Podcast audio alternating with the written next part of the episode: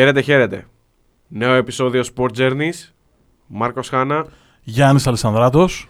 Χαμήλωσα λίγο τα decibel, γιατί στην πρώτη προσπάθεια να ξεκινήσει αυτό το επεισόδιο είναι αλήθεια ότι τίναξα το, το, τα μυαλά του Μάρκου στον αέρα. Δεν, έχω την αίσθηση ότι απλά ακόμα βουίζει το πρώτο χαίρετε χαίρετε που είπε. Αν με βλέπετε να χάνομαι δεν είναι τίποτα. Είναι λίγο που να το πω λαϊκά μου τάσκασε λίγο η χοροή που έφαγα. Τέλος πάντων. 70 επεισόδιο. Πω, πω. Επιτιακό γι' αυτό; Ναι, σιγά και τι έγινε. Κάθε επεισόδιο επιτιακό είναι εδώ πέρα. Κοίτα, έχουμε βρει μια ροή. Πολύ σημαντικό.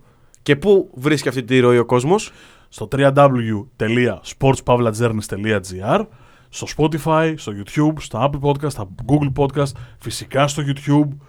Subscribe, like, όλα αυτά βοηθούν.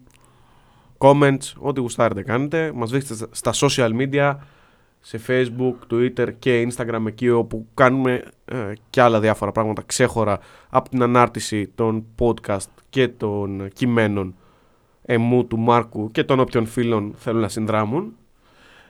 Έχουμε πλέον σταθερή ροή, έχουμε καταφέρει να φτιάξουμε έτσι τα προγράμματά μας ώστε να γράφουμε τις Δευτέρες, άρα τρίτη πρωί πρωί σαν φρέσκο κουλουράκι παίρνετε πάντα καινούργιο επεισόδιο. Πιστεύεις ότι τον ενδιαφέρει τον κόσμο αυτό; Όχι, ενδιαφέρει εμένα όμως. Οπότε είπα να το πω. Δικό μου το podcast, ό,τι θέλω κάνω. Ευλογάς στα γένια σου δηλαδή. Δικό μου είναι το podcast, ό,τι θέλω το κάνω. Φωτιά του βάζω και το καίω. Αυτός είναι ο Μάρκος Χάν για να ξέρετε με τι έχω να κάνω δηλαδή κάθε εβδομάδα. Και όχι κάθε εβδομάδα, καθημερινά γιατί ξέχωρα από όλα τα άλλα είναι και φίλος μου παναθεμάτων. Εντάξει. Αλλά. Ωραία, ωραία. Κοίτα, πρέπει- κοίτα, κοίτα, πρέπει- κοίτα, κοίτα πώς θα Α, το α, γυρίσω, οχ, κοίτα οχ, πώς θα το οχ, γυρίσω σωστό. τώρα. Ο άτιμος είναι όλα αυτά, αλλά έχει κάνει και μία έρευνα για το σημερινό επεισόδιο καταπληκτική. Στο χρώσταγα.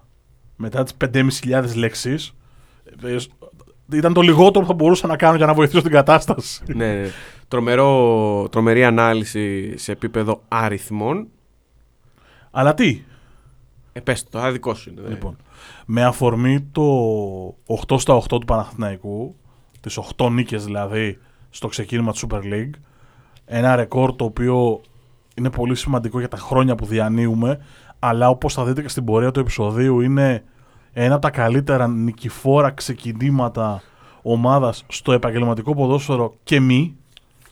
Εμείς τι κάναμε, συλλέξαμε τις ομάδες που έκαναν την καλύτερη εκκίνηση σε πρωτάθλημα στο επαγγελματικό, στα χρόνια του επαγγελματικού ποδοσφαίρου, δηλαδή το 80-81, μέχρι και σήμερα. Τα έχουμε κατατάξει χρονολογικά από το πιο πρόσφατο στο πιο παλιό. Ε, ο Παναθηναϊκός, για να τα να βάλουμε σε ένα context, μέχρι το ντέρμπι με τον Ολυμπιακό στις 6 Νοεμβρίου έχει να παίξει ακόμα με τον Άρη την ε, Κυριακή που έρχεται στη Λεωφόρο και μετά πάει στο Βόλο. Αν κερδίσει και τα δύο αυτά παιχνίδια, θα σπάσει το δικό του ε, ιστορικό ρεκόρ καλύτερη εκείνη στο πρωτάθλημα για τον Παναθηναϊκό. Γιατί υπάρχει ομάδα που έχει κάνει καλύτερο ξεκίνημα από τον Παναθηναϊκό. Και είναι νομίζω και το απόλυτο ρεκόρ, το οποίο θα δούμε σε λίγη ώρα από τώρα. Ναι, ομολογώ ότι παρότι δεν είναι πάρα πολλά χρόνια πίσω, δεν το θυμόμουν ότι αυτό είναι το απόλυτο ρεκόρ. Γιατί είναι ένα συγκλονιστικό νούμερο. Οκ, για να μην ε, σπαμάρουμε τον κόσμο με παρενθέσεις, πάμε να ξεκινήσουμε. Να πούμε ότι αφήνουμε πίσω το, το φετινό, το τρέχον, το 8 στα 8 του Παναθηναϊκού, γιατί νομίζω ότι όλος ο κόσμος λίγο πολύ έχει δει, έχει εικόνα από το τι πραγματοποιεί ο φετινός Παναθηναϊκός του Ιβάν Γιοβάνοβιτς. Και είναι εν εξελίξει, δηλαδή δεν γνωρίζουμε πού θα σταματήσει. εν Ναι, τέλει. όντως δεν, δεν έχει νόημα. Είναι στα 8 στα 8. Είπε πολύ σωστά ο Μάρκος ε, πώς και ε, τι για να σπάσει το ρεκόρ ο Παναθηναϊκός στο δικό του και θα δούμε αργότερα και το απόλυτο νούμερο που μπορεί να κυνηγάει σε βάθος χρόνου. Εδώ θα είμαστε να τα ξανασυζητήσουμε. Και πάμε όχι πολύ πίσω, τη σεζόν 18-19. Μιλάμε για τον Μπάουκ, το πρωτάθλημα με τον ε, Ρασβάν Λουτσέσκου στον πάγκο του. Ο Μπάουκ ξεκινάει με 8 σερή νίκες. Στην πραγματικότητα μια πρώτη απόδειξη ότι είναι μια ομάδα χτισμένη ε, για να πάρει το πρωτάθλημα. Το κατακτά εν τέλει, το κατακτά αίτητος, κάνει 80 βαθμούς, 26 νίκες, 4 ισοπαλίες, παίρνει και το κύπελο, 1-0 την ΑΕΚ στο ΆΚΑ, με ένα γκολ του ΑΕΚ που νομίζω λίγο πρώτο τέλος πρώτου ημιχρόνου. Και στο ξεκίνημά του τη σεζόν 18-19 κερδίζει Αστέρα, Πανιόνιο, Όφι, ΑΕΚ, Ολυμπιακό, Απόλλων Σμύρνης, Άρη, Παναθηναϊκό και Ατρόμητο. Γιατί τα αναφέρω, γιατί δεν έχει νόημα τα- να αναφέρουμε όλες τις ομάδες που έπαιξαν ε, και πώς έφταναν σε αυτό το ρεκόρ. Αναφέρω τον Μπάουκ γιατί έχει τη σημασία του, διότι ξεκινάει στις πρώτες 8 αγωνιστικές και παίζει με τον Παναθηναϊκό στην Τούμπα, με τον Ολυμπιακό στο Καραϊσκάκης, με την ΑΕΚ στην Τούμπα και έχει και ντέρμπι με τον Άρη στο Βικελίδης. Και τα παίρνει και τα τέσσερα.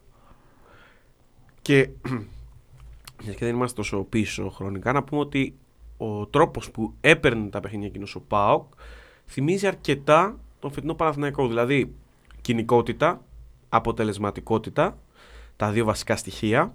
Και αν του βγει το παιχνίδι, ανάλογα και τον αντίπαλο και πώς θα προσωμιώσει εκείνος το παιχνίδι απέναντί του, και καλό ποδόσφαιρο. Γιατί και ο Πάοκ ε, εκείνο του, δι- εκείνης χρονιάς του IT του δεν ήταν ότι έθελξε με το ποδόσφαιρο που έπαιξε, αλλά υπήρχαν παιχνίδια που ε, πραγματικά είχε πάρα πάρα πολύ καλή απόδοση.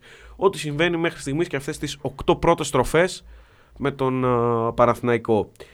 Ε, το σημειολογικό του πράγματος είναι τα derby, εγώ θα πω, ε, γιατί έχει κερδίσει, έχει πάρει όλα τα derby της ουσίας σε 8 αγωνιστικές και έχει βάλει τις βάσεις ε, για να πάρει το πρωτάθλημα.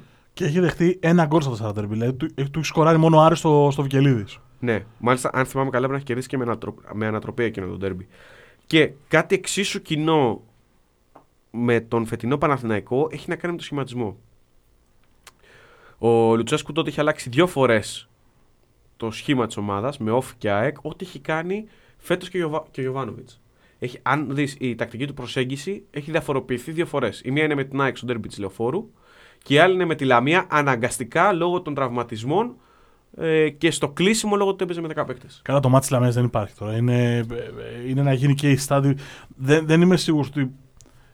Αν δεν, είναι πανε, ε, αν δεν είναι παγκόσμιο ρεκόρ, είναι πανελλήνιο ρεκόρ το να κάνει τέσσερις αναγκαστικές αλλαγές προπονητή και η μία να είναι. Ε, να μην έχει άλλη αλλαγή να κάνει. Δηλαδή, η ζημιά που παθαίνει ο Τρουγέ στο τελείωμα δεν έχει άλλη, άλλη αλλαγή. Ναι. Στην ουσία είναι πέμπτη αποχώρηση παίκτη.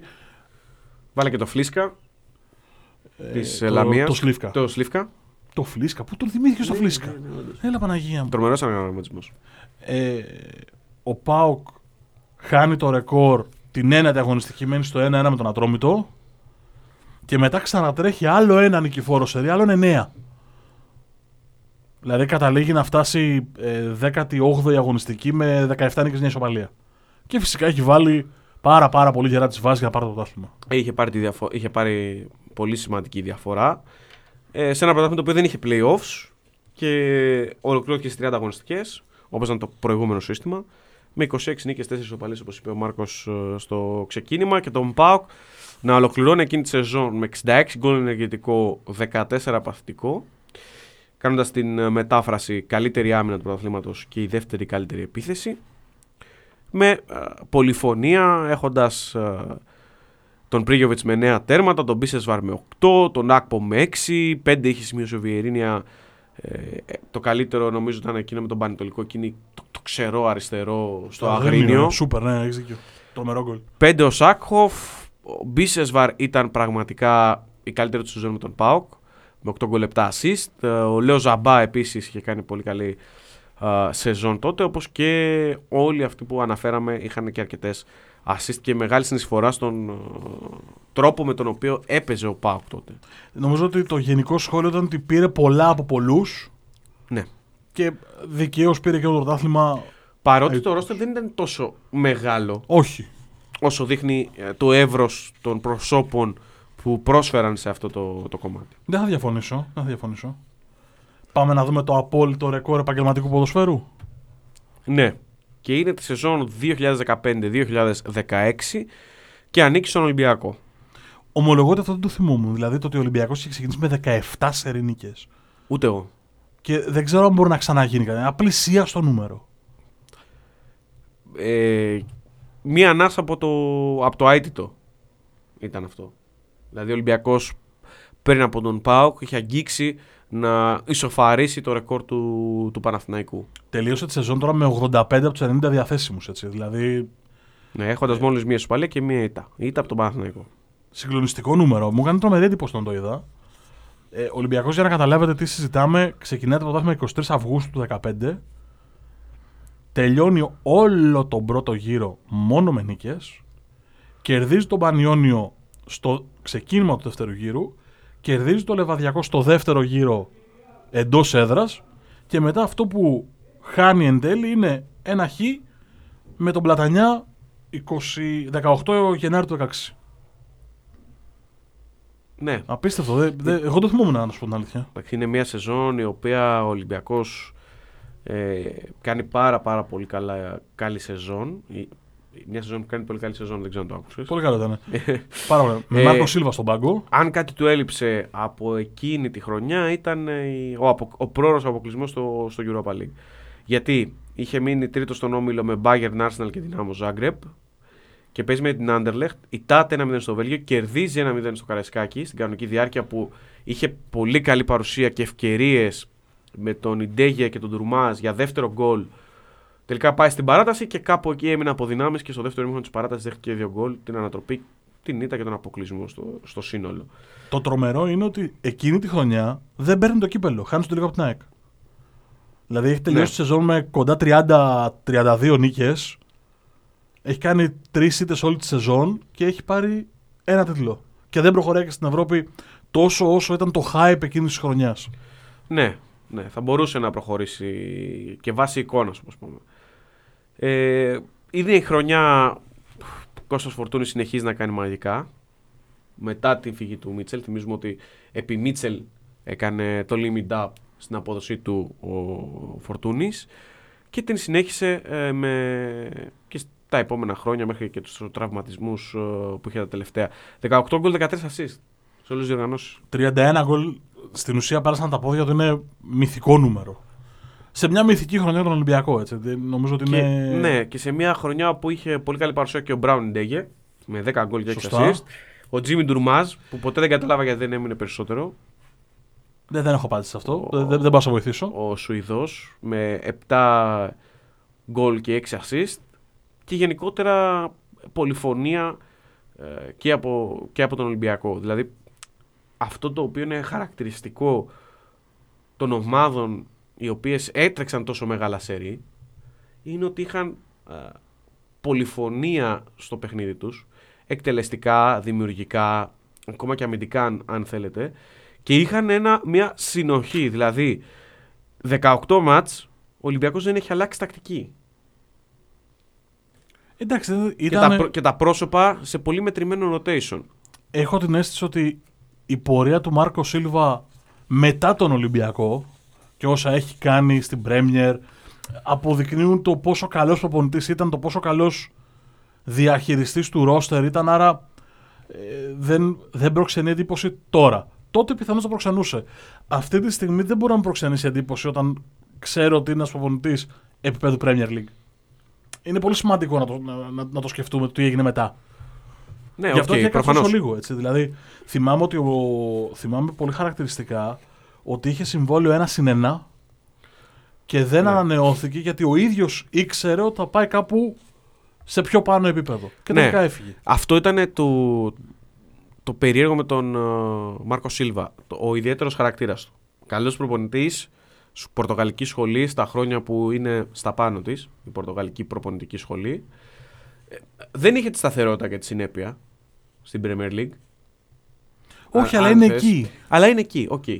OK. Είναι προπονητής αυτού του επίπεδου. Θεωρώ ότι αν είχε λίγο περισσότερο υπομονή σαν χαρακτήρας, θα βλέπαμε και άλλα πράγματα. Περισσότερα. Δηλαδή το βλέπεις από την μετέπειτα πορεία του ότι δεν είναι ο προπονητής που θα μείνει σταθερά σε ένα σύλλογο να δουλέψει, να εφαρμόσει το πλάνο του. Είναι ένας προπονητής ο οποίος έχει πλάνο, είναι πολύ καλός, εξαιρετικός στη διαχείριση, αλλά δεν έχει υπομονή. Είναι ένας προπονητής ο οποίος θα σου φέρει ε, εις πέρας σε ένα δύσκολο έργο. Να το θέσω έτσι. Για Ναι, την Premier League. OK. Δεν είναι αυτός ο οποίος δεν θα είναι. Πώς να το πούμε. Προπονητής τύπου Κλοπ. Θα πάει σε ένα κλαμπ, θα δεθεί εφ' όλης της ύλης και θα χτίσει γύρω από το κλαμπ μια ομάδα η οποία θα ταιριάζει στα χαρακτηριστικά που πρεσβεύει το κλαμπ. Δεν είμαι σημειολόγος ούτε της Πορτογαλικής σχολής, ούτε και της Premier League, οπότε απλά σε αφήνω και α- προσυπογράφω ό,τι λέει, ξέροντας το, το expertise του, Ναι, τους ναι. συμπαρουσιαστή μου. Τώρα θα έλεγα κάτι για το εξυπηρετή, αλλά τους συμπαρουσιαστή σου, αλλά τέλος πάντων. Πάμε να δούμε ακόμα ένα ρεκόρ του Ολυμπιακού. Ακόμα μάλλον ένα νικηφόρο ξεκίνημα των Ερυθρόλευκων. Πολύ καλή ομάδα και εκείνη του Ολυμπιακού. Ναι. Τη σεζόν 12-13. Ξεκινάει με 7 νίκες, το οποίο είναι το, το, το χαμηλότερο όριο που βάλαμε όταν κάναμε την έρευνα, γιατί είχαμε και κάποιες ομάδες με 6 νίκες. Ναι. Θα τις αναφέρουμε στο τέλος ενδεικτικά. Αλλά είπαμε να πάμε ε, από τον φετινό Παναθηναϊκό και πάνω άντε α- μέχρι, μέχρι το 7. Με αφορμή τον Με Παναθηναϊκό. αφορμή δηλαδή. τον Παναθηναϊκό, ναι. Είναι ο Ολυμπιακός του Ζαρντίν.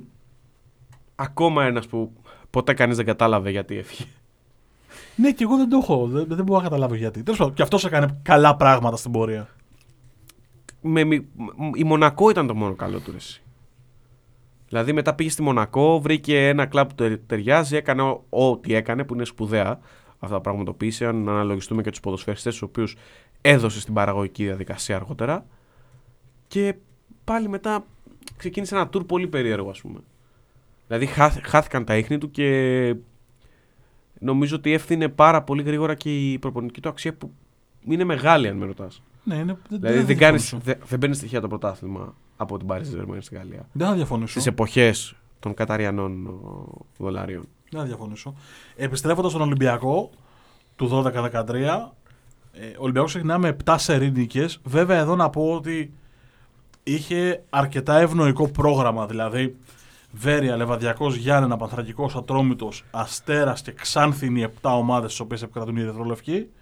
Και εν τέλει θα ιτηθούν, ε, μάλλον δεν θα ιτηθούν, συγγνώμη, θα μείνουν στο 2-2 στο Χαριλάου σε ένα μάτς το οποίο ε, όπως και να έχει ήταν το πρώτο πραγματικό μεγάλο δύσκολο crash test ε, για την ομάδα του Ζαρντίν. Εκεί έμεινε στο 2-2. Βέβαια, αξίζει να σημειωθεί ότι από εκείνη τη στιγμή μέχρι ε, τη 10η αγωνιστική μένει αίτητος με 16 νίκες 3 ισοπαλίες και ητάται πρώτη και μοναδική φορά σε εκείνη τη χρονιά ε, στο 2-2 από τον Ατρόμητο ε, 3 Φεβρουαρίου. Χάνει 3-2. 2-2 ητάτε. Είπα 2-2 ητάται. Καλά πήγε αυτό. Σε έδωσα, sorry. Ναι, πήγε πολύ καλά. Όχι, καλά έκανες. Δεν το, το συζητάμε. Λοιπόν, ε, εδώ είναι η μόνη φορά που συναντάμε μια διαφοροποίηση λίγο τακτικά από το Ζαρντίμ. Δηλαδή ξεκίνησε με ένα 4-3-3 και το οποίο καθιέρωσε στη συνέχεια. Ε, με αλλαγές όμως στο δεύτερο τρίτο μήνα της ε, σεζόν. Το γύρισε σε 4-2-3-1 ε, και μάλιστα έχει, έχει την εξήγησή του αυτή η τακτική αντιστροφή διότι είχε να διαχειριστεί ένα ρόστερ το οποίο είχε πάρα πολύ καλούς εξτρέμ και τον Ιμπαγάσα. Οπότε έπρεπε να διαχειριστεί ανάλογα και α- αυτή τη δομή του ρόστερ. Γι' αυτό είδαμε και μια τακτική διαφοροποίηση ε, σε αυτούς τους δύο σχηματισμούς. Και πάλι όμως υπάρχει συνέπεια, δηλαδή δουλεύει σε συγκεκριμένα πλάνα και άμα δούμε τις διαφοροποίησεις έχει να κάνει και με τη μορφή του αντιπάλου. Ε, πολύ καλή παρουσία. Είναι πάλι τρίτο σε όμιλο με Arsenal, Σάλκη και Μομπελιέ. Καθαρίζοντας μέσα έξω τη Μομπελιέ, για όσους θυμούνται.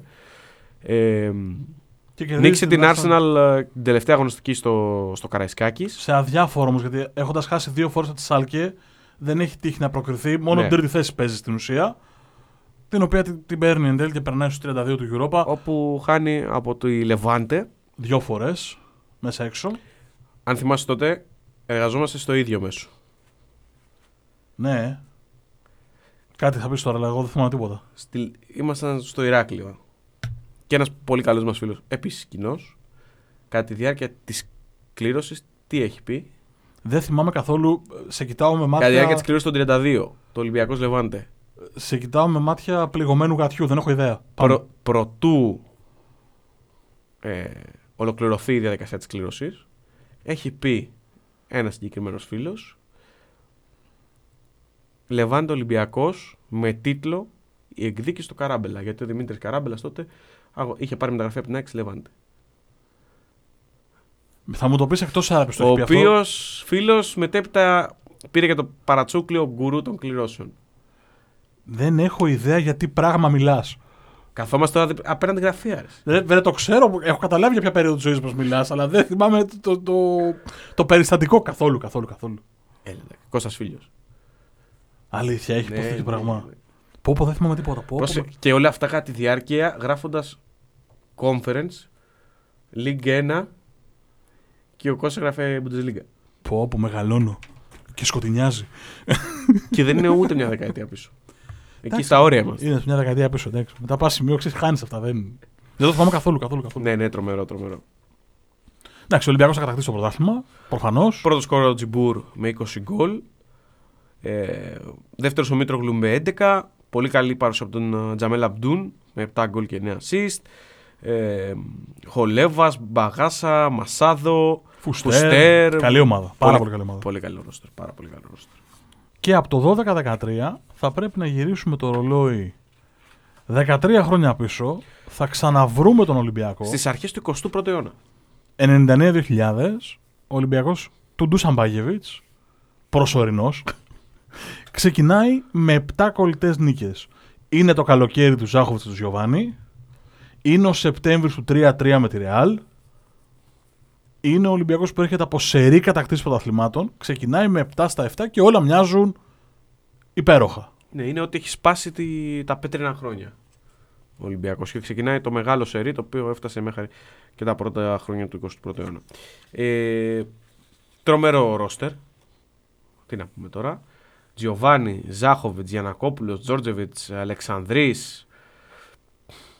Νομίζω το 3-3 με τη Ρεάλ Καραπιάλης, Νινιάδη, αν θυμάμαι καλά. Νομίζω το Όλα 3-3 με τη Real πρώτον τα λέει όλα για το τι είδους ομάδα ήταν εκείνος ο Ολυμπιακός, πόσο, πόσο μεγάλη ποιότητα υπήρχε στο ρόστερ. Και ταυτόχρονα, μάλλον είναι ένα από τα ωραιότερα παιχνίδια ελληνικών ομάδων ε, στο Champions League, ουμή και στην Ευρώπη, γενικώς στα ευρωπαϊκά κύπαλα. Εδώ η χρονιά έχει ένα εξή παράξενο. Ο Ολυμπιακός ξεκινάει με 7 σερί νίκες, ε, χάνει στον τρίπο τον Παναθηναϊκό 2-0. Οκ. Τρέχει καινούριο σερί εξαγών μόνο με νίκες πριν ηττηθεί στην Κρήτη από τον ΟΦΗ. Και στις 16 Ιανουαρίου καταγράφεται η τελευταία ήττα του στο πρωτάθλημα, γράφοντας από τότε 17 νίκες, 2 ισοπαλίες. Έχει τελειώσει λέει, το πρωτάθλημα με 30 νίκες, 2 ισοπαλίες, 2 ήττες. Θα περίμενε κανείς το κλείσιμο της χρονιάς να τον βρει με τον Μπάγεβιτ στον πάγκο. Έλα όμως που δεν τον βρίσκει με τον Μπάγεβιτ στον πάγκο. Ποιος κύριος ήταν στον πάγκο, Μάρκο; Υπέροχος Αλμπερτίνο Μπιγκόν. Η ωραιότερη καμπαρδίνα στην ιστορία του ελληνικού ποδοσφαίρου. Ναι. Και ο Μπάγεβιτ πληρώνει το τζακωμό του με τον Ζάχοβιτς, την κόντρα που είχε με τον Ζάχοβιτς. Και φεύγει το Νοέμβριο μετά από νίκη. Δηλαδή ο Ολυμπιακός είναι αήττητος, προχωράει, πηγαίνουν τα πράγματα καλά. Οκ, στο Champions League υπάρχουν ζητήματα. Οκ, ναι. Έχει χάσει από τη, χάνει από τη Μόλντε, δηλαδή γίνονται πράγματα που δεν είναι λογικά, αλλά για τους νεότερους να θυμίσω ότι για τον Ολυμπιακό υπήρχε μια εντός ή εκτός εισαγωγικών κατάρα των εκτός έδρας αγώνων στο Champions League που έχουν γίνει τα πάντα για να μην κερδίσει εκτός μέχρι να φτάσει στη Βρέμη το 5, το Νομίζω. 6 και να πάρει Το το πρώτο διπλό. επιτάκι λεμόνι. Μετά και λεμόνι. Ε, έχει χάσει τη Μόλντε σε μάτς που είναι 0-2 μπροστά. Δεν υπάρχει αυτό. Ο Ολυμπιακός έχει χάσει με όλους τους τρόπους του Champions League. Ναι, ναι, φαντάσματα. φαντάσματα. Το... Και μετέπειτα, αν θυμάστε τα φαντάσματα των- των τελευταίων λεπτών που δεχόταν γκολ, ξέρω εγώ, στις καθυστερήσεις, ενώ είχε παίξει πολύ καλά κτλ. Ε, βέβαια, εκείνη τη σεζόν έχει κερδίσει η Juventus 2-1 εκτός έδρας στο UEFA Ναι, στην Ευρώπη. έχει μείνει τρίτος. Έχει μετα... υποβιβαστεί εντός εισαγωγικών στο UEFA. Νυν Europa League. Παίζει με τη Juventus. Η τάτα 1-3 εντός έδρας και την κερδίζει 1-2. Αν δεν κάνω πολύ σοβαρό λάθος, νομίζω ότι δεν κάνω, το μάτς δεν γίνεται καν στο τόρνο, γίνεται στο Παλέρμο. Τώρα αυτό θα πρέπει να μου το δώσει, να μου κερδίσεις λίγο χρόνο για να το ψάξω. Ναι. Έχω δει ότι το μάτς δεν γίνεται καν στο Τωρίνο. Ε, για να δώσουμε λίγο χρόνο στον Μάρκο, να πούμε ότι Αλεξανδρής, Τζόρτζεβιτ και Γιανακόπουλος ολοκληρώνουν τη σεζόν με διψήφιο αριθμό τερμάτων, 15, 12 και 10 αντίστοιχα. Τζιοβάνι 8, Ζάχοβιτς 7, σε έναν Ολυμπιακό με τρομερό πλουραλισμό στο σκοράρισμα, εντός και εκτός συνόρων. Ε, δημιουργικά τα ίδια πρόσωπα πάνω κάτω με μικρές αποκλήσεις. Σε μια σεζόν ο Ολυμπιακός έχει βάλει 86 γκολ στο πρωτάθλημα. Δεν είναι η καλύτερη επίθεση. Έχει την καλύτερη άμυνα βέβαια έχοντας δεκτεί 18, γιατί με 92 τέρματα είναι ο Παναθηναϊκός εκείνος ο οποίος έχει ε, σημειώσει τις, ε, τα περισσότερα γκολ. Και ο Παναθηναϊκός σπουδαία ομάδα εκείνη την εποχή. Ναι, Πραγματικά σπουδαία ομάδα. με τρομερό ελληνικό κορμό, ο οποίος μετέπειτα έκανε πράγματα και θάματα. Ναι, βασικά είναι η αρχή του κορμού που χτίζεται για να κάνει ο Παναθηναϊκός πορείες στην Ευρώπη Ναι, ναι, ναι. το 2001 με το... Το δεύτερο σκέλος εκείνης της δεκαετίας που κάνει πορείες. Γιατί έχει κάνει και το 94 με το Επιρότσα και. και Το 95-96 με το Ρότσα, αλλά έχει- εκείνη η χρονιά είναι. Ο Παναθηναϊκός βγάζει, ε, αν δεν κάνω λάθος, το 2-2-1, δηλαδή την επόμενη χρονιά βγάζει διπλό στο Αμβούργο και περνάει τον Όμιλο. Τη μεθεπόμενη το 1-2 κάνει διπλό στη, στη Σάλκε με το Βλάοβιτς. Ε, 11 Σεπτεμβρίου του, του 1 είναι αυτό το διπλό στο, στην Αουσάλκε Αρίνα. Ναι, Πολύ ωραίο γκολ, Βλάουιτς. Τρομερό γκολ Βλα- Βλάοβιτς. Ε, είναι, είναι άλλο επίπεδο. Εγώ για να πω την αλήθεια, ε, τσεκάροντας λίγο τα ρόστερ, τα στατιστικά, με πιάσε μια μικρή μελαγχολία και δεν είμαι παρελθολάχος, αλήθεια το λέω, δεν, δεν έχω τέτοια προβλήματα, αλλά κοιτάς το ρόστερ του Ολυμπιακού με Γιωβάνι Ζάχοβιτς, κοιτάς τον Παναθηναϊκό που υπάρχουν ε, συγκλονιστικά καλοί παίχτες και είναι, είναι δεδομένο ότι μιλάγαμε για καλύτερο ποδόσφαιρο, για καλύτερο επίπεδο ποδοσφαίρου, αν μη τι άλλο. Κοίταξε, αν δεις και τα επιμέρους ε, στατιστικά της βαθμολογίας εκείνου του πρωταθλήματος, που πέφτουν τέσσερις ομάδες για να γίνει η μεταστροφή από τις, ε, σταδιακά να πέσουμε από τις 34 αγωνιστικές στις 30 κτλ. Στις 16 ομάδες δηλαδή. Ε, υπάρχει πολύ μεγάλη. Δηλαδή, ο ουραγός πέφτει με 21 βαθμούς. Έτσι. Δηλαδή είναι ψηλά, έχει κάνει δηλαδή 5 νίκες και εξωπαλίε. Που πλέον είναι πολύ μικρότερα τα, τα νούμερα αριθμητικά, και ακόμα και με playoffs. Ε, κοιτάς συλλόγους και ο, ο Όφ είναι κρατεός. Υπάρχει ο Ηρακλής, Πανιόνιος, Καλαμάτα στην ένατη θέση, Ξάνθη, ο Εθνικός Αστέρας, Εγώ να, σου πω, Πανηλιακός που έβγαζε τότε καραβιές παικτών. Εγώ να σου πω την αλήθεια, κοιτώντας τη βαθμολογία, γιατί ομολογώ ότι όλα αυτά κάποια τα θυμόμουν, κάποια όχι. Βλέπω τον Παναθηναϊκό να τελειώνει το πρωτάθλημα με 28 νίκες, 4 ισοπαλίες, 2 ήττες, δηλαδή 88 βαθμούς και χάνει το πρωτάθλημα. Από έναν Ολυμπιακό βέβαια που ξαναλέω ότι πιθανώς να έχει ένα από τα πληρέστερα ρόστερ όλων των εποχών, ένα από τα ποιοτικότερα ρόστερ όλων των Ναι. εποχών. Για δύο, σοπα... δύο, δύο σοπαλίες είναι η διαφορά όλοι.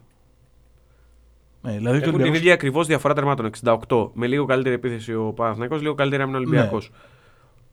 Και η διαφορά τους είναι δύο σοπαλίες αυτό. Γιος Παλτσκέ. Είναι τρομερό το τι ρόστερ είχε ο Ολυμπιακός τότε. Δηλαδή, το Ζάχοβι Γιωβάνι, όσοι δεν το έχετε δει, που δεν συνεργάστηκαν και σούπερ εν τέλει, Όχι, όχι. αλλά στις βραδιές που συνεργάστηκαν καλά, το 3-3 με τη Real. Ναι. Είναι. Φέρτε μάτια να βλέπω. Είναι το what if, αν ο Ζάχοβιτς είχε μείνει, ήταν αλλιώς λίγο το κλίμα και η περιραίουσα ατμόσφαιρα. Δεν υπήρχαν και τα επεισόδια με τον Μπάγεβιτ. Τι θα μπορούσε να έχει δώσει αυτό, αυτό το δίδυμο και συνολικά αυτή η ομάδα περισσότερο από, από τα όσα έδωσε τελικά. Συμφωνώ, δεν θα διαφωνήσω. Πάμε Πα- δύο χρόνια πίσω. Πάμε να δούμε το μεγαλύτερο outsider της λίστας. Αυτό δεν το θυμόμουν καθόλου. Σε πληροφορώ ότι το δείχνω στον Νίκο Τσούκα. Ε, Γνωστός φαν αυτής της εκπομπής. Και σημειολο... πραγματικός σημειολόγος του ελληνικού ποδοσφαίρου. Και του λέω: Υπάρχει μια ομάδα που έχει ξεκινήσει το 97-98 με 7 κολλητές νίκες και δεν είναι κανεί από τους μεγάλους. Και μου λέει: Αποκλείεται. Του λέω: Είναι σίγουρο. Δεν είναι ούτε ο Ολυμπιακός, ούτε ο Παναθηναϊκός, ούτε η ΑΕΚ, ούτε ο Πάοκ, ούτε ο Άρης. Με κοιτάει. Και ποιος είναι; Και του λέω: Ο Ιωνικός του Μπρούστερ. Σε πληροφορώ ότι. Καλά, εννοείται ότι δεν με πίστεψε. Άνοιξε site επιτόπου να βρει το στατιστικό και μου λέει: Κοίτα, να δεις δίκιο. Του λέω: Μα το είδα τώρα μόλις. Δηλαδή, ερχόμουν με τη λίστα στο χέρι να του τη δείξω. Τρομερή ομάδα. Τρομερή ομάδα ο Ιωνικός. Τρομερή Και- ομάδα. Και με προπονητή ποιον, έτσι. Είναι με προπονητή το Γιάτζεκ Μοχ, 97-98, ξεκινάει με 7 σερή νίκες. Είναι η μοναδική ομάδα στην ιστορία του επαγγελματικού ποδοσφαίρου που κάνει τέτοιο επίπεδο ξεκίνημα και δεν παίρνει πρωτάθλημα εν τέλει. Ο Ιωνικός δηλαδή καταλήγει στη σεζόν πέμπτος. Τρομερό πλασάρισμα για την εποχή, αλλά πέμπτος. Το οποίο μου- επίσης είναι. Έχει μια σημειολογία. Μέλος ως νέος εκείνης της ομάδας, ένας πολύ καλός μου φίλος. Για να του δώσουμε και από το podcast τα χαιρετίσματα. Χρυσόστομο Βενιαμίν. Είναι ε, αναπληρωματικός τερματοφύλακας εκείνης της ε, της ομάδας, η οποία έχει τον Κίτκο και τον ο, Πουριωτόπουλο. Και τώρα δεν ξέρω για τους μοιημένους στο ελληνικό ποδόσφαιρο να πούμε ότι έχει τον Κλάγεβιτς ένας από τους 5-6 ξένους που έχει ο Ιωνικός εκείνη χρονιά που είναι τρομερή παιχτάρα ο Σέρβος. Έχει τον Οφριδόπουλο στα, πολυ... στα νιάτα του, τον Ξανθόπουλο, ο οποίος δεν θυμάμαι Έλληνα στόπερ με τόσο καλό scoring efficiency. Και Στη σεζόν έχει βάλει 4 για να το. Ναι, οκ. Okay. Τον Νίκο βάλει Φρούσο σε νεαρή ηλικία. Ε... Και φυσικά ψυχάρα Γκρέγ Μπρούστερ, Σκοτσέζος, Ταυρί. Τον Ιγυριανό, έχει τον Κορνέλιο. Πρέπει να κάνουμε χαμένες αγάπες για εκείνη την ομάδα του Ιωνικού. Ήταν μια πάρα πολύ καλή ομάδα και απόδειξη το ότι. OK, okay, ξαναλέω, θα ακουστώ παρελθοντολάγνος, αλλά ο Ιωνικός τότε είχε κάποιους παίχτες που ήταν σε prime και ήταν καλοί παίχτες. Δηλαδή, άξιζε τον κόπο να δεις τον Ιωνικό να παίζει πριν από 25-30 χρόνια. Ναι, και είχε και έναν ε, Περουβιανό, τον Ροντρίγκεθ, ο οποίος ήταν πολύ καλός. Και έπαιξε και χρόνια, δηλαδή έπαιξε μέχρι το 2002. Αν δεν κάνω λάθος. Έπαιξε, δεν... έπαιξε χρόνια στον Ιωνικό. Έπαιξε χρόνια στον Ιωνικό. Ε, θα σου πω ψέματα τώρα και δεν το θέλω. Ε, ναι, είναι αμυντικό χαφ. Ε, χαφάκι. Και ήταν και από τους από τους πρώτους ξένους που έμειναν τόσα χρόνια και ειδικά σε ομάδα που ήταν στο μεσαίο ράφι και κάτω, έτσι. Για την ιστορία, ο Ιωνικός κερδίζει στις πρώτες 7 αγωνιστικές από όλων Αθηνών, Παναχαϊκή, Βέρεια, Εθνικό Πυραιός, Αθηναϊκό, ΑΕΚ, εκτός έδρας και όφη εντός. Παίζουν πόσα γκολ παθητικό. Σε αυτά τα 7 μάτς; Ε, τώρα το έχω δει, είναι σημειώσεις. Δεν, ε, δεν, δεν, δεν, πειράζει. Κλέψε, δεν, δεν, Ζερό. Μηδέν ναι. παθητικό. Αυτό είναι ένα μια ωραία ιδέα για επεισόδιο. Να δούμε τα μεγαλύτερα σερή με μηδέν παθητικό των ομάδων. Το κρατάω, το σημειώνω. Το βλέπω. ναι, και ήταν η μοναδική ομάδα στα χρόνια του επαγγελματικού πρωταθλήματος που δεν πήρε τον τίτλο στο τέλος. Βασικά δεν βγήκε καν Ευρώπη. Έμεινε πέμπτος. Ναι, έμεινε στην πέμπτη θέση. Έμεινε στην πέμπτη θέση. Τρομερή ομάδα. Με την υπογραφή για Τζεκμόχ. Ακόμα μια τρομερή ομάδα που έφτιαξε ο Πολωνός. Και πάμε να δούμε την τελευταία της λίστας. Ναι, αμέ. Παναθηναϊκός 94-95. Σας δώσαμε και το tip την προηγούμενη εβδομάδα με το, στο επεισόδιο που συζητούσαμε για τον Μπορέλη. Το ρεκόρ το οποίο κυνηγάει η, η, η ομάδα, ομάδα φέτος, η ομάδα του, του Ιβάν και το οποίο είχε πει λίγο πριν το μάτς με τη Λαμία και τον τραυματισμό του Φώτης Ιωαννής ότι δεν το σκεφτόμαστε, αλλά θα ήταν τεράστια τιμή να καταφέρουμε να πάρουμε εμείς αυτό το ρεκόρ. Συζητάμε τώρα για μια ομάδα η οποία ήταν στο ξεκίνημα του να γίνει η ομάδα που θα φτάσει στους 4 του Champions League. Το έκανε ένα χρόνο αργότερα. Είναι η ομάδα που παίρνει ε, το double εκείνη τη χρονιά. Είναι ένα σύνολο το οποίο έχει αρκετή ποιότητα, πάρα πολύ καλό ελληνικό κορμό, πάρα πολύ καλούς παίκτες ξένους όπως ο Μπορέλ και ο Βαζέχα. OK, okay, και ο Βάντσικ. Ένα από αυτά γκολ, μάλλον όχι ένα, ή δύο ή τρία από αυτά γκολ εκείνη τη σεζόν στην Ευρώπη. Γυρίστε στο 12ο, 13ο επεισόδιο με τα καλύτερα γκολ των ελληνικών ομάδων στο Champions League. Θα τα βρείτε εκεί. Παναθηναϊκός Μονικός ξεκινάει με 9 σερή νίκες. Στο τέλος κατακτάει το πρωτάθλημα με 26 νίκες, 5 ισοπαλίες, 3 ήττες και 83 βαθμούς 16 πόντους απόσταση από τον Ολυμπιακό. Και νομίζω ότι είναι και η μεγαλύτερη διαφορά στα χρόνια του επαγγελματικού ποδοσφαίρου με την οποία έχει κατακτήσει ο Παναγενικό στο πρωτάθλημα. Ναι, είναι πιθανό. Τώρα δεν το έχω εύκαιρο. 83 γκολ ενεργητικό, 21 παθητικό. Καλύτερη επίθεση, καλύτερη άμυνα. Ναι, είναι κυριαρχικός Παναγενικό, δεν υπάρχει. Δεν, δεν έχει ε, αντίπαλο εκείνη τη σεζόν. Και αποδείχθηκε δηλαδή και από την παρουσία που είχε στην Ευρώπη, έτσι. Την επόμενη χρονιά, ναι, ναι. ναι. Βαζέχα 29 τεμάχια σε μία σεζόν. Καλησπέρα, καλώς ήρθατε. Τι να πούμε τώρα για τον Μπάζε. που δεν έχουμε πει δηλαδή και που δεν έχουν πει όλοι. Δεν έπεσε. Ένα από τα χαρακτηριστικά είναι ότι ακριβώς επειδή ξεκινάει με νίκες δεν πέφτει ποτέ από την πρώτη θέση. Πάει σε ρί μέχρι το τέλος. το οποίο ισχύει για τους περισσότερους τους υπόλοιπους είναι η αλήθεια, πλην του Ιωνικού. Αποκλείται την πρίζου 16 του κυπελούχων και εκείνη τη χρονιά τρέχει αίτητο σερί 23 αγώνων πριν δυθεί στην Τούπα από τον Πάοκ. Ναι, το οποίο αυτό σερί το έσπασε νομίζω ο Ολυμπιακός του Μαρτίνς. Αν δεν κάνω λάθος. Δεν το θυμάμαι να σου πω την αλήθεια. Μπορώ να το ψάξουμε για να το βρούμε. Ε, κερδίζει τον τελικό του κυπέλου στο ΆΚΑ με την ΑΕΚ στην παράταση με γκολ πέναλ του Βαζέχου στο τελευταίο λεπτό της παράτασης. Και ενώ έχει χάσει, αν θυμάμαι καλά, πέναλτι ο Σαραβάκος στην κανονική διάρκεια και νωρίς. Σωστά. Τα θυμάσαι πάρα πάρα πολύ σωστά. Και κάπως έτσι κλείνει αυτή η λίστα των ομάδων με τα καλύτερα νικηφόρα σερί σε ξεκίνημα πρωταθλήματος. Αν πρέπει να διαλέξω μια ομάδα από αυτές, θα πάρω τον Παναθηναϊκό του 94-95, τρομακτική ποιότητα και για μένα και ο Ολυμπιακός του 99-2000. Ακόμα και αν δεν γίνανε όσα γίνανε, αυτές οι δύο ομάδες τις θυμάμαι πολύ χαρακτηριστικά. Ε, το δίνω ότι παίζει ρόλο το ότι ήμουν πιο πιτσιρικάς, άρα πιο ρομαντικός, πιο, πιο εύκολο να με μαγέψει μια ομάδα.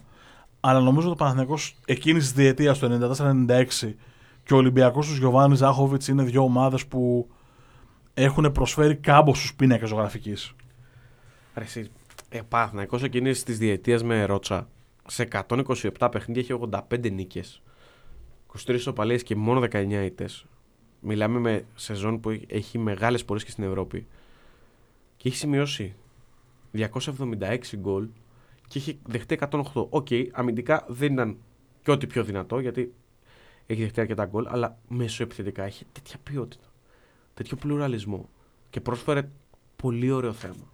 Με βαζέχα στο πολύ prime του, Πολύ, πολύ. Γεωργιάδη, με Γεωργιάδη, Δόνη, Δόνη, Αλεξούδη πίσω τους. Μπορέλη, Μπορέλη. αργότερα. Τρομερή ομάδα. Ε, με Ουζουνίδη, Γε- Γεωργιάδη του, του Σάβα αμυντικά χαφ. Σούπερ ομάδα. Από ε, Βάντζικ στο, Στο τέρμα, φυσικά. Από τις ωραιότερες ομάδες που έχουμε δει του Παναθηναϊκού. Και από αυτές που έκαν, έμειναν και στην ιστορία γιατί ξαναλέω ότι αυτή η ομάδα ένα χρόνο αργότερα φτάνει να γίνει η ομάδα που κλείνει τον Ντεμέρ για την αλλαγή του Άγιαξ στο γήπεδό του, δηλαδή το, το 0-1 του Βαζέχα το 96 είναι το τελευταίο παιχνίδι που έδωσε ο Άγιαξ στον Ντεμέρ πριν καταδαφιστεί για να δημιουργηθεί η Άμστερνταμ Μαρίνα. Ναι, ναι. Και αυτό το έχουμε γράψει Τρομερό, επεισόδια πίσω. τρομερή ομάδα. Ναι. Ε, Τρομερή τέτοιο- ομάδα. δεν- Νομίζω τα αποτελέσματα είναι από τις περιπτώσεις που οι αριθμοί δεν λένε ψέματα, ούτε κρύβουν κάτι. Ναι, είναι ακριβώς ό,τι Έπαιξε είναι. dominant ποδόσφαιρο και αρκετά πρωτοποριακό ως αντίληψη για τα δεδομένα εκείνα. Βλέποντας το σήμερα θα έλεγες, α, θα το σχολιάζεις διαφορετικά, κρίνοντας τα σημερινά δεδομένα. Με τα τότε δεδομένα, σε ένα ποδόσφαιρο εντελώς διαφορετικό και εντός και εκτός συνόρων, νομίζω ότι ο Παναθηναϊκός έκανε απίστευτα πράγματα. Συνοπτικά να πω ότι με 6 σερή νίκες ξεκίνησε το πρωτάθλημα το 9-10 ο Παναθηναϊκός, Στο το double, 7-8 η που το ΑΕΚ. πήρε τον double Σωστά. ο Παναθηναϊκός. Το 7-8 ΕΚ δεν πήρε το πρωτάθλημα, νομίζω είναι η χρονιά του Βάλνερ. Δεν το θυμάμαι απ' έξω. Ο Ολυμπιακός του 6-7 με 6 νίκες, ο Παναθηναϊκός το 97-98 με 6 νίκες και η ΑΕΚ το 80-81 πάλι με 6 νίκες. Αυτά είναι τα 6-0-0. Άλλη τρομερή ομάδα. Η ΑΕΚ του 80-81. Σωστό. Και για να δούμε έτσι επιγραμματικά και τα νικηφόρα σερή πριν το επαγγελματικό ποδόσφαιρο. Παναθηναϊκός 6 σερή νίκες σε ξεκίνημα 62-63. Παναθηναϊκός πάλι 68-69 7 κολλητές νίκες. Ολυμπιακός 66-67 11 νίκες. Ολυμπιακός 74-75 8 νίκες. Και Ολυμπιακός 76-77 πάλι 8 σερή νίκες. Να κλείσω λίγο γιατί μου άνοιξες τώρα κουτάκι αναμνήσεων για την ΑΕΚ και είναι και ξέρεις τα παροστά παιδικά, όλη η ιστορία αυτή. Ε, και κοιτούσα λίγο, λίγο ρετρό. Έφυγε και ο Σταύρος Σαράφης, ο Κέσσαρας του ΠΑΟΚ πριν από λίγες μέρες. Σωστά. Ε, η ΑΕΚ εκείνη η σεζόν είναι επί εποχής Μπάρλου, έτσι, με Μίλτον Παπαποστόλου προπονητή, τερματίζει δεύτερη, ε, μένει εκτός... Το 80-81 λες τώρα. Ναι, ναι, ναι. Ε, στο, στην Ευρώπη, νωρίς. Είναι και έχει, παίκτε, έχει ένα ρόστερ με Χριστίδη, Λάκη Νικολάου, Πέτρο Ραβούση, στα νιάτα τους Στέλιο Μανολά, Λίσανδρο Γεωργαμλή, πολλούς από αυτούς τους οποίους μνημονεύσανε πρόσφατα ε, και στα γένεια της ε, Αγίας Σοφίας ο Παπαρίνα ε, με Χρήστο Αρδίζογλου, με Βαγγέλη Βλάχο στα 19 του χρόνια, με Ντούσαν Μπάγεβιτς, με Θωμά Μαύρο, με Μανώλη Κόντι. Ε, τρομερό ρόστερ και τρομερή μπάλα εκείνη τη σεζόν από την ΑΕΚ. Η οποία, όπως είπαμε, ε, τερμάτισε στην δεύτερη θέση από τον ε, Ολυμπιακό με πολύ, πολύ μικρή διαφορά. Το κλείσαμε, τα καταφέραμε. Γρήγοροι ήμασταν. Ναι, αλήθεια είναι αυτό. Μόνο 42 λεπτά. Α, είναι κοντό. Α, κάτι να κάνουμε. Να δώσουμε λίγο κάτι περισσότερο. Δεν θα μιλάμε 18 λεπτά έτσι, γιατί, ξέρω εγώ, για, για την αξία της σιωπής. Όχι. Νομίζω ότι ας το κάνουμε αυτό το που δεν πιάνει ώρα. Δώρο σε ένα φίλο του της εκπομπής, ο οποίος καμιά φορά παραπονιέται ότι επειδή δεν προλαβαίνει να ακούσει μία ώρα μέχρι να φτάσει στη δουλειά, το ήθελε λίγο πιο μικρό. Θα σου πω εκτός αέρα το όνομά του. Ρε προβλήματα που έχει ο κόσμος. λοιπόν. Δεχόμαστε και τέτοια μηνύματα. Εκτός από μηνύματα λατρείας. Στο Sport Journeys. Ναι, εγώ παίρνω απόσταση από αυτό που καταλαβαίνετε.